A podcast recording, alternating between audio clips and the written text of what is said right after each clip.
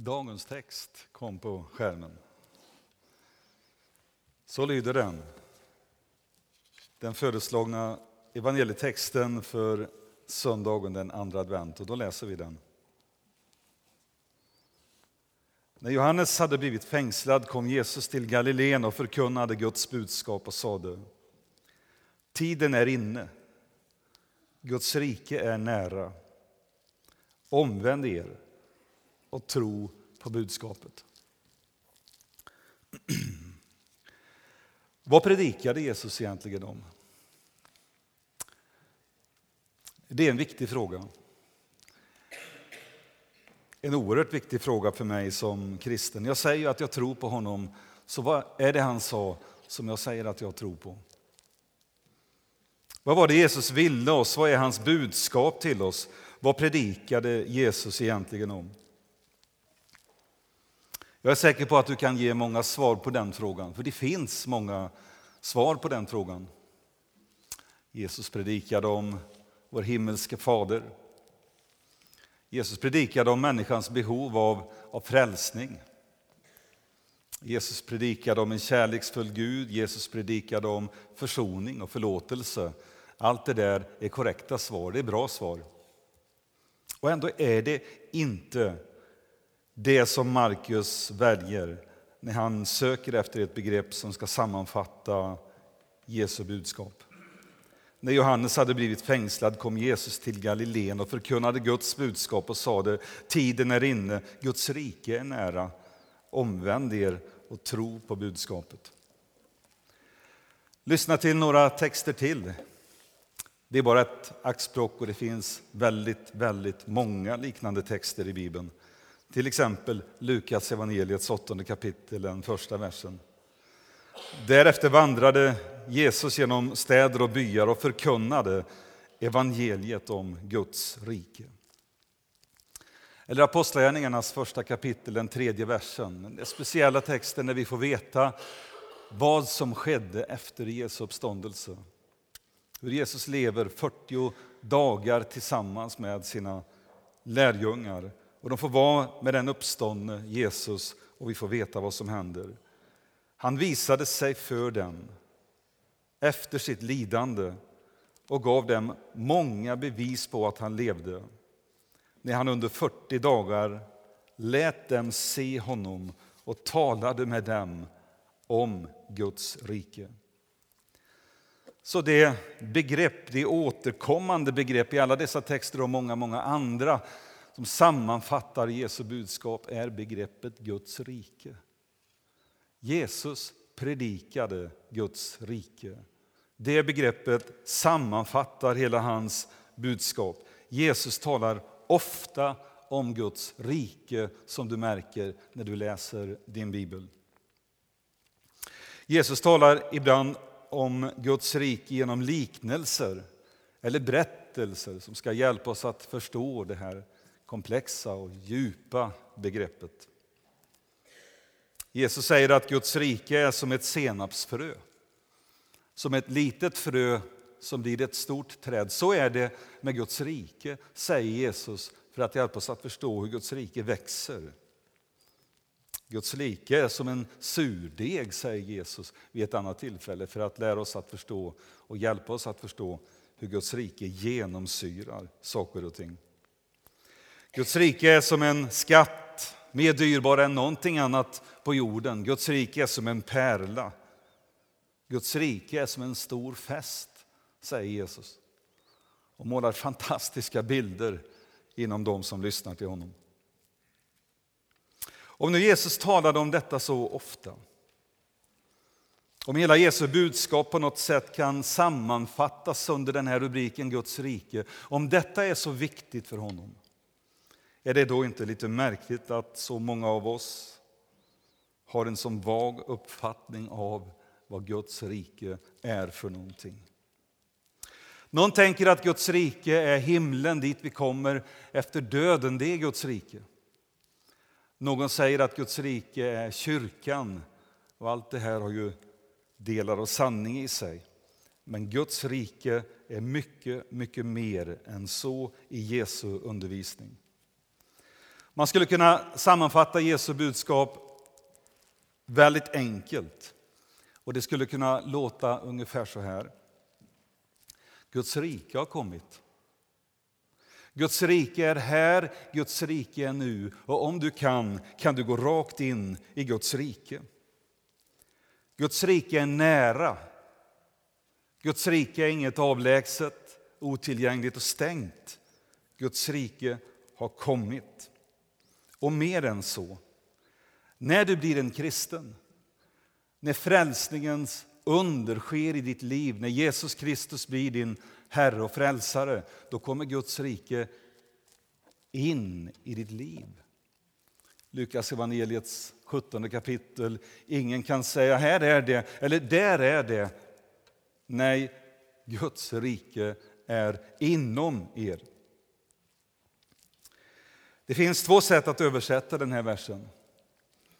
Man kan översätta den som här, i Bibel 2000 eller i eh, King James översättning och många andra klassiska översättningar som skriver just så, Guds rike är inom er. Man kan också översätta det som det står i Svenska folkbibeln och många andra översättningar, att Guds rike är mitt ibland er. Och båda de här översättningarna är helt möjliga vad jag förstår utifrån den grekiska texten. Guds rike är i er eller Guds rike är mitt ibland er.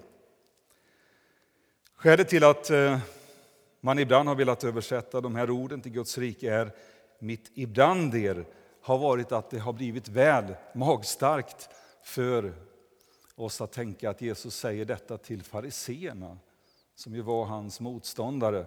Och att Jesus genom att säga att Guds rike är mitt ibland er säger att här är jag, rikets konung. Guds rike är mitt ibland er.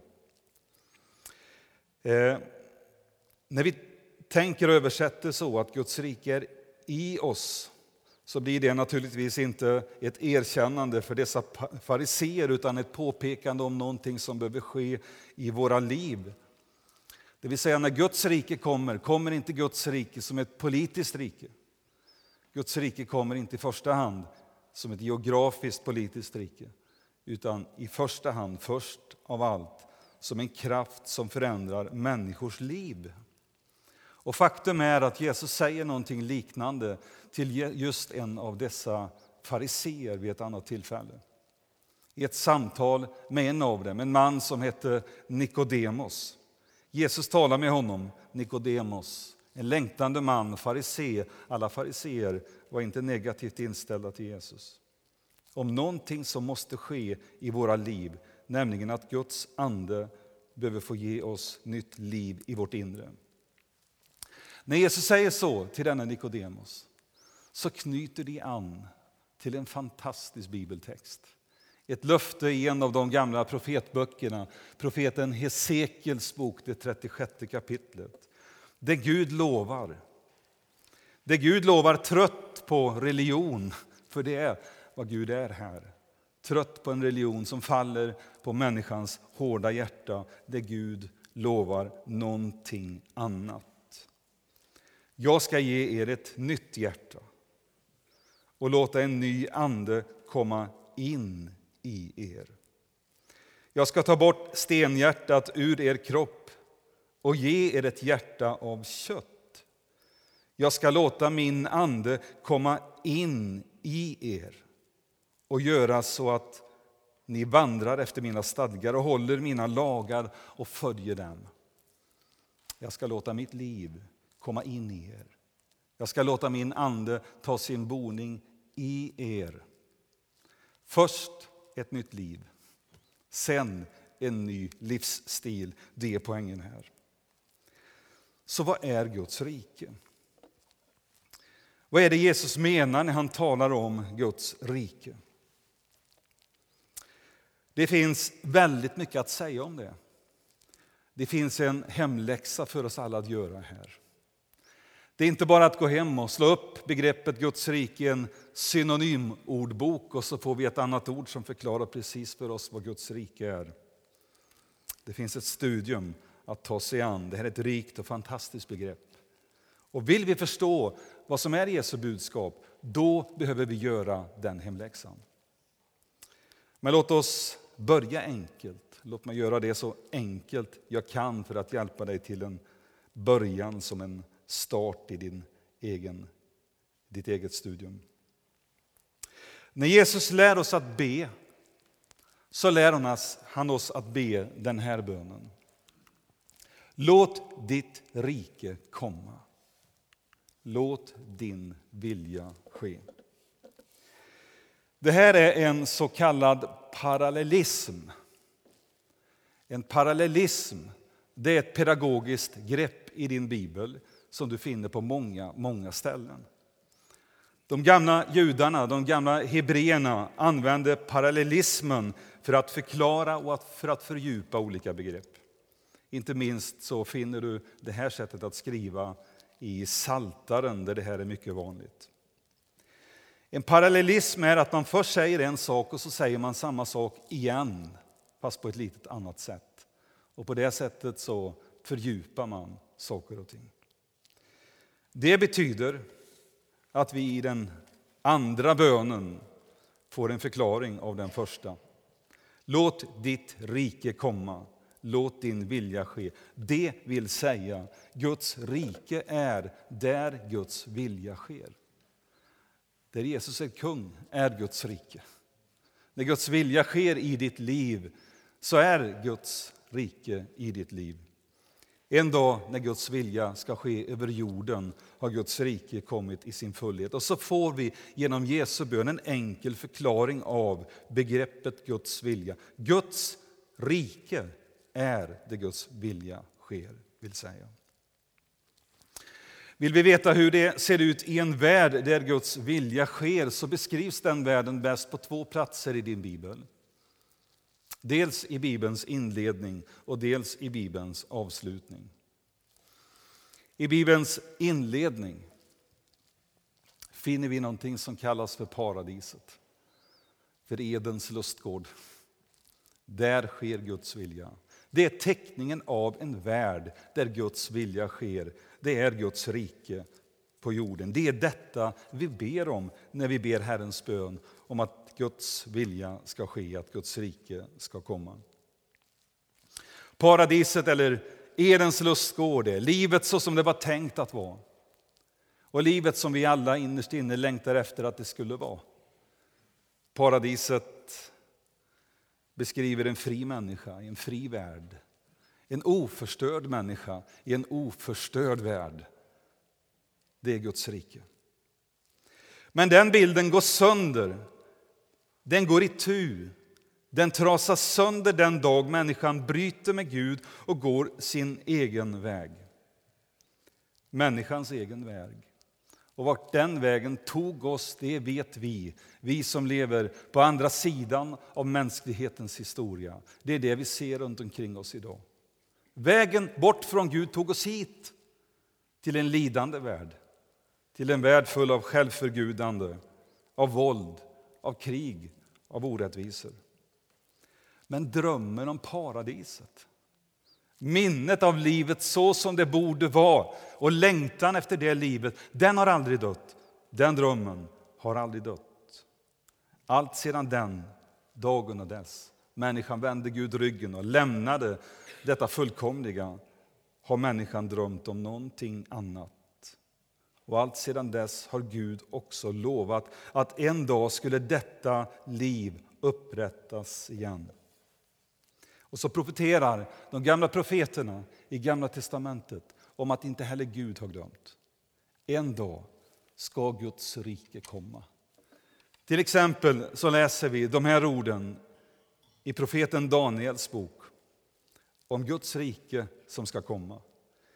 I de kungarnas dagar skall himlens Gud upprätta ett rike som aldrig i evighet ska gå under och vars makt inte ska överlämnas till något annat folk. Det ska krossa och göra slut på alla de andra rikena. Men självt ska det bestå för evigt. Detta löfte bar det judiska folket genom stora svårigheter och enorma lidande. Ett litet folk bärs av ett stort löfte. Löftet om att Guds rike en dag ska komma. Detta är inte allt. Guds rike ska komma. Nu undrade förstås alla hur. Hur ska Guds rike komma? Man undrade också vad. Vad är Guds rike som ska komma? Hur ska det gå till och vad är det som ska komma? Många hoppades på en politisk revolution eller på en religiös reformation. Messias, frälsaren, skulle komma och upprätta Israel igen. Även lärjungarna tänkte så, ser jag när jag läser den här bibeltexten ifrån Apostlärningarnas inledning, det första kapitlet och den sjätte versen.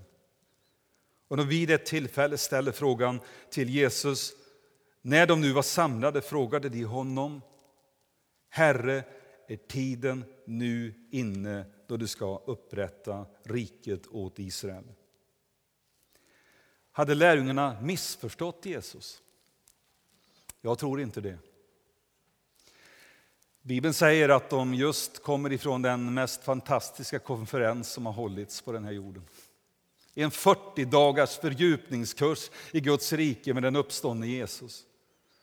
I 40 dagar har han målat bilden i deras inre om vad Guds rike ska komma att bli. Ja, det Jesus säger det är att de har missförstått själva tidsaspekten. Han svarade dem, det är inte er sak att veta vilka tider eller stunder som Fadern i sin makt har bestämt. Det är i alla fall min förståelse utifrån de här gamla bibeltexterna att Gud visst en dag ska upprätta sin tanke både med den judiska nationen Israel men också med hela världen och komma med fred till den här jorden. Paradiset ska återställas. Guds rike ska komma. Men först måste människan få ett nytt hjärta. För om Gud skapar en ny himmel och en ny jord men inte gör någonting åt människans hjärta kommer människan säkert snart också att fördärva den nya jord Gud har skapat. Det är därför förändringen först måste gå på djupet i oss. Det är det Jesus vet och det är det Jesus ser när han samtalar med denne Nikodemus, denne längtande, ärlige sökare och ser in i hans hjärta. Jesus svarade, jag säger dig sanningen. Den som inte blir född av vatten och ande kan inte komma in i Guds rike. Det som är fött av köttet är kött och det som är fött av ande är ande. Var inte förvånade över att jag sa att ni måste födas på nytt. Får du tag på det här? Innan Guds rike kommer på ett sätt som kommer att förändra världen, för vi tror på det, så måste Gud, Guds rike komma in i våra liv. Det är då vi förändras. Det är då vi blir räddade. Låt oss fundera en liten stund på det. Jag är ibland rädd för att vi håller på att tappa bort begreppet frälsning. Eh, eller räddning, om du hellre vill använda det. Att vi bara talar om att, vilket i och för sig är vackra ord, komma till tro. Eller det är ännu plattare, att komma med i kyrkan. Det Bibeln talar om är mycket, mycket, mycket djupare än så. Den säger att vi är förlorade. Den säger att vi behöver bli räddade. Den säger att någonting måste ske i våra liv. Ett under måste ske i våra liv. Det under Jesus kallar i sitt samtal med denne Nikodemus att bli född på nytt. Detta att få ta emot Guds eviga liv i sitt inre. Det sker i den stund du gör Jesus Kristus till din Herre och Frälsare. När du sätter rikets konung på hjärtats tron kommer Guds rike in ditt liv. Frälsningen är ett slags multiunder. Många under i ett. Du får din synd förlåten, all din synd förlåten i ett nu. Din döda ande uppstår till evigt liv och även om din kropp förvisso bryts ner och en dag dör så kommer din ande aldrig att dö Jesus säger den som tror på mig ska leva om han än dör. Och Gud fyller ditt inre med sin egen närvaro. När det sker börjar du förvandlas. Dessutom får du en ny kompassinriktning. Lyssna igen till orden tiden är inne, Guds rike är nära. Omvänd er och tro på budskapet. Omvänd er och tro. Det vill säga om jag levt med ryggen mot Gud, om jag vandrar bort från Gud, om det har varit min livsinriktning så stannar jag upp och vänder mig om och börjar leva med ansiktet mot Gud. Jag vandrar mot Gud. Jag vill komma nära honom. Det är min nya livsinriktning. Jag orienterar mig mot Gud, ett ans med, med ansiktet mot Gud. Jesus säger det så här i välkända verser i Matteus evangeliets sjätte kapitel. Sök först Guds rike och hans rättfärdighet så ska ni få allt det andra också. Detta är det rättvända livet. Det omvända livet är det rättvända livet. Förr sökte jag allting annat först och dömde Gud. Nu söker jag Gud först och får allt jag behöver på köpet som en konsekvens av det. Guds rike är där Guds vilja sker. När Guds vilja sker i ditt liv är Guds rike inom dig. Är inte det en makalös sanning? Om du inte är en kristen rekommenderar jag dig, sätt Jesus på hjärtats tron så att Guds rike kommer in i ditt liv. Om du är en kristen, skulle du inte stanna upp en stund och förundras över detta? En helt ny värld flyttar in i ditt liv. En dag ska du vara i den världen, en dag ska du leva i den världen. Du ska anda den världens syre in i dina nyskapade lungor. Du ska känna den världens gräs under dina bara fötter. Du ska njuta av färgerna och dofterna och sångerna i denna nya värld. Och du ska träffa dina nära och kära i ett möte i denna nya värld som helar alla de sår sorgen slet upp i den här världen. Men redan nu, innan du är i den världen, är den världen i dig. Guds rike är inom dig. Vad kunde vara större än det? Och en dag ska Guds rike komma i sin fullhet. Har du tänkt på det? Vi ska få bönesvar på Herrens bön.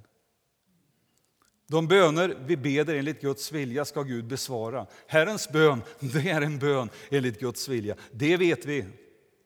En del andra böner vet vi inte riktigt. Men Herrens bön är en bön enligt Guds vilja. Och en dag ska kyrkan få bönesvar. Guds rike ska komma, Guds vilja ska ske och Guds namn ska bli förhärligat på den här jorden. Makter ska falla, Troner ska rasa, despoter ska abdikera, krig ska tystna, soldater ska lägga ner sina vapen och Jesus Kristus ska träda fram inför oss alla. Och den dagen, säger Bibeln, den dagen det sker ska vi alla bara ha en enda sak kvar att säga, nämligen Jesus är Herre. Han var den han sa sig vara som Paulus sammanfattade i den här fantastiska lovsången i Filipperbrevets femte kapitel, nej, andra kapitel, vers 5 11. Han var till i Guds gestalt men räknade inte jämlikheten med Gud som ett segerbyte utan utgav sig själv och tog en tjänares gestalt och blev människan lik. När han till det yttre hade blivit som en människa ödmjukade han sig och blev lydig ända till döden, döden på korset. Därför har Gud också upphöjt honom över allting och gett honom namnet över alla namn. För att i Jesu namn alla knän ska böjas, i himlen och på jorden och under jorden och alla tungor bekänna att Jesus Kristus är Herre, Gud, Fadern till ära. Två gånger möter vi bilden av Guds rike utbrett i sin fullhet. Hur det är i en värld där Guds vilja sker i vår bibel. Den första är i Edens lustgård, i paradiset. I Bibelns inledning, livet innan allt gick sönder, livet så som det var tänkt att vara. Den andra gången är i Bibelns avslutning, i Bibelns slutversion om den återskapade skapelsen, den läkta och helade skapelsen, den befriade skapelsen i Uppenbarelsebokens 21 kapitel. Och jag såg en ny himmel och en ny jord. Den första himlen och den första jorden var borta och havet fanns inte mer. Och jag såg den heliga staden, det nya Jerusalem, komma ner från himlen, från Gud, redo som en brud som är smyckad för sin man. Och jag hörde en stark röst från tronen. Se, nu står Guds boning bland människorna. Han ska bo hos dem. Och det ska vara hans folk. Och Gud själv ska vara hos dem. Och han ska torka alla tårar från deras ögon. Döden ska inte finnas mer, och ingen sorg, och ingen gråt och ingen plåga. För det som förr var är borta. Och han som satt på tronen sa, se, jag gör allting nytt. Guds rike är nära, säger Jesus. Ordet nära kan betyda två saker. Det kan betyda att det är nära i tiden eller nära i rummet. De som först hörde Jesus säga det här, Guds rike är nära, de uppfattade det nog som att Guds rike är nära i tiden. Snart ska allting fullbordas. Idag har det gått 2000 år sedan Jesus sa det där och vi förstår att Jesus talar om att Guds rike är nära på ett annat sätt. Det vill säga att Guds rike är nära i rummet. Guds rike är nära den som längtar. Guds rike är nära den som har ett förkrossat hjärta, säger Bibeln. Guds rike är nära den som böjer sig ner i ödmjukhet, den som bekänner sin synd, den som ger någon ens förlåtelse för en oförrätt. Guds rike är nära varje bedjande hjärta. Dessutom säger Jesus detta, och lyssna noga till orden ifrån Matteus evangeliets tolfte kapitel. Om det är med Guds ande jag driver ut de onda andarna, då har Guds rike nått er. Guds rike har nått er. Ibland sker ett under. Ibland sker det förunderliga. Vi ber och en sjuk människa blir frisk. En döende får frid. En modlös människa får ny livsglädje. När ett sånt under sker menar Jesus att det är som att hinnan, hinnan mellan den osynliga och synliga världen brister och Guds rike når oss i detta mirakulösa. Guds rike kan nå oss redan här och nu. Vet du vad det är?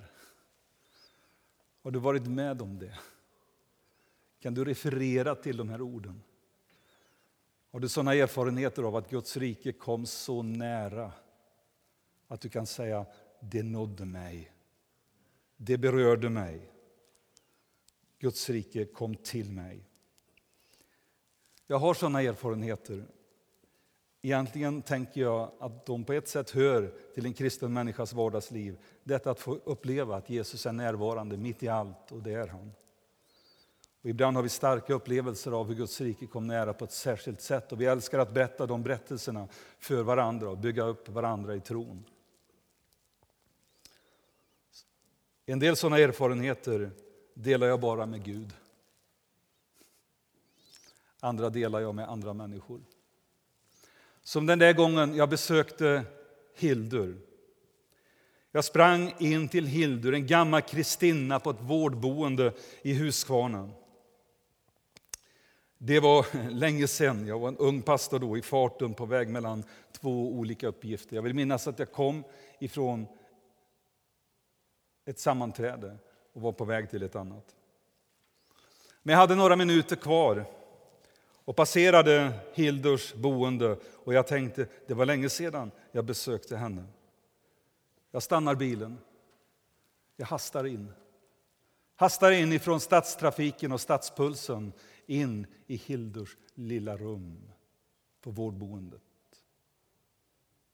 Det är som att springa in i en annan dimension av livet. Hildur ligger i sin lilla säng, som alltid. Tiden står nästan stilla. Det är inte mycket som händer hemma hos Hildur, åtminstone inte på ytan, men det är faktiskt en synvilla. För i hennes inre pågår ett ständigt samtal. Där möter en Guds dotter sin Gud. Jag sätter mig ner, vi samtalar en stund om väder och vind, om församlingen, om vänner, om ett och annat som har hänt. Det slår mig hur annorlunda vi lever våra liv. Jag springer från det ena till det andra. Det pågår mycket i min yttre värld. I Hildors yttre värld pågår inte mycket. Nästan allting sker på insidan. I Hildurs inre värld pågår ett ständigt bönesamtal. Jag längtar efter att det vore så i mitt liv också, men vet allt för väl att det inte alltid är så. Vi har pratat färdigt, vi ska be. Så avslutas varje samtal hemma hos Hildur. Där är bönen fullständigt självklar. Jag ber, och jag minns att jag ber en bön med många ord. En pastoral bön, en krånglig bön. Så svåra att jag knappt ens själv förstår vad jag ber om. Hildur ber med få ord, och jag har aldrig dömt den. Så laddade. Tack min Jesus för att du älskar mig. Det är allt. Bönen blir inte längre än så den här dagen. Det behövs heller inte mer.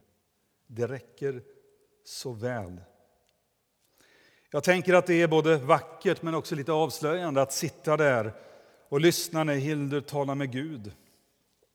Orden är få men o så laddade. Och jag upplever att Guds rike är nära. Jag sitter i ett samtal med en annan kvinna. Det är ångest i atmosfären. Hon är institutionaliserad sedan 13 års ålder. En ångestproblematik som följt henne genom hela livet, som lagt sin skugga över henne.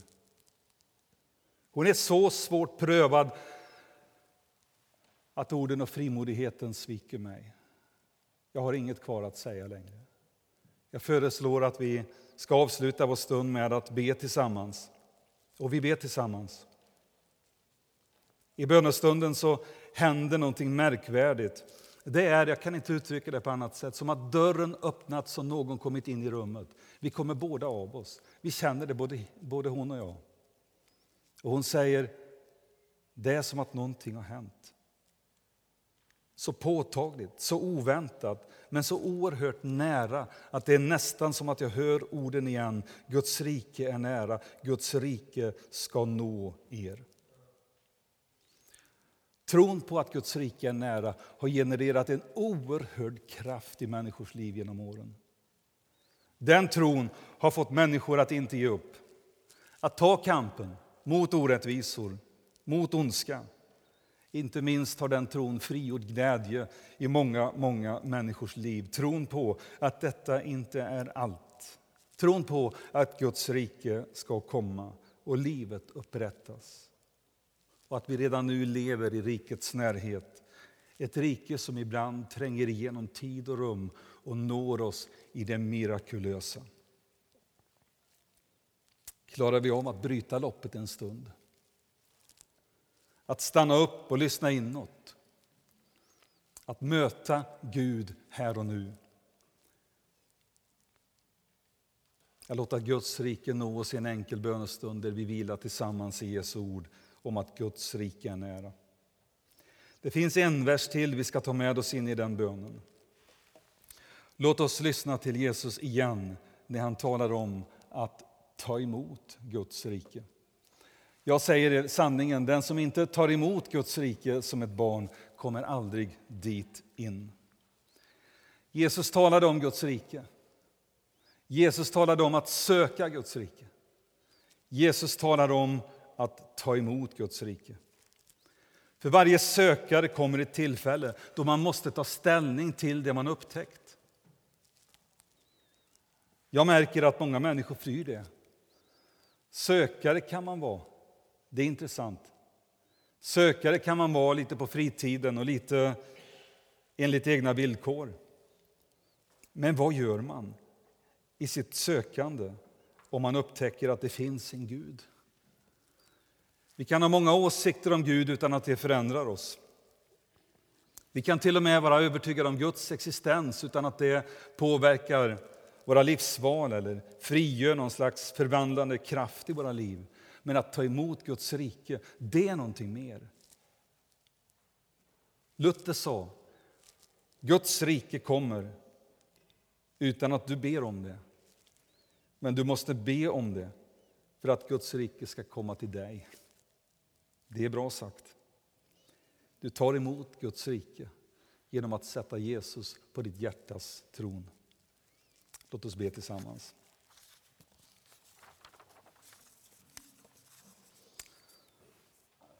Så låt ditt rike komma.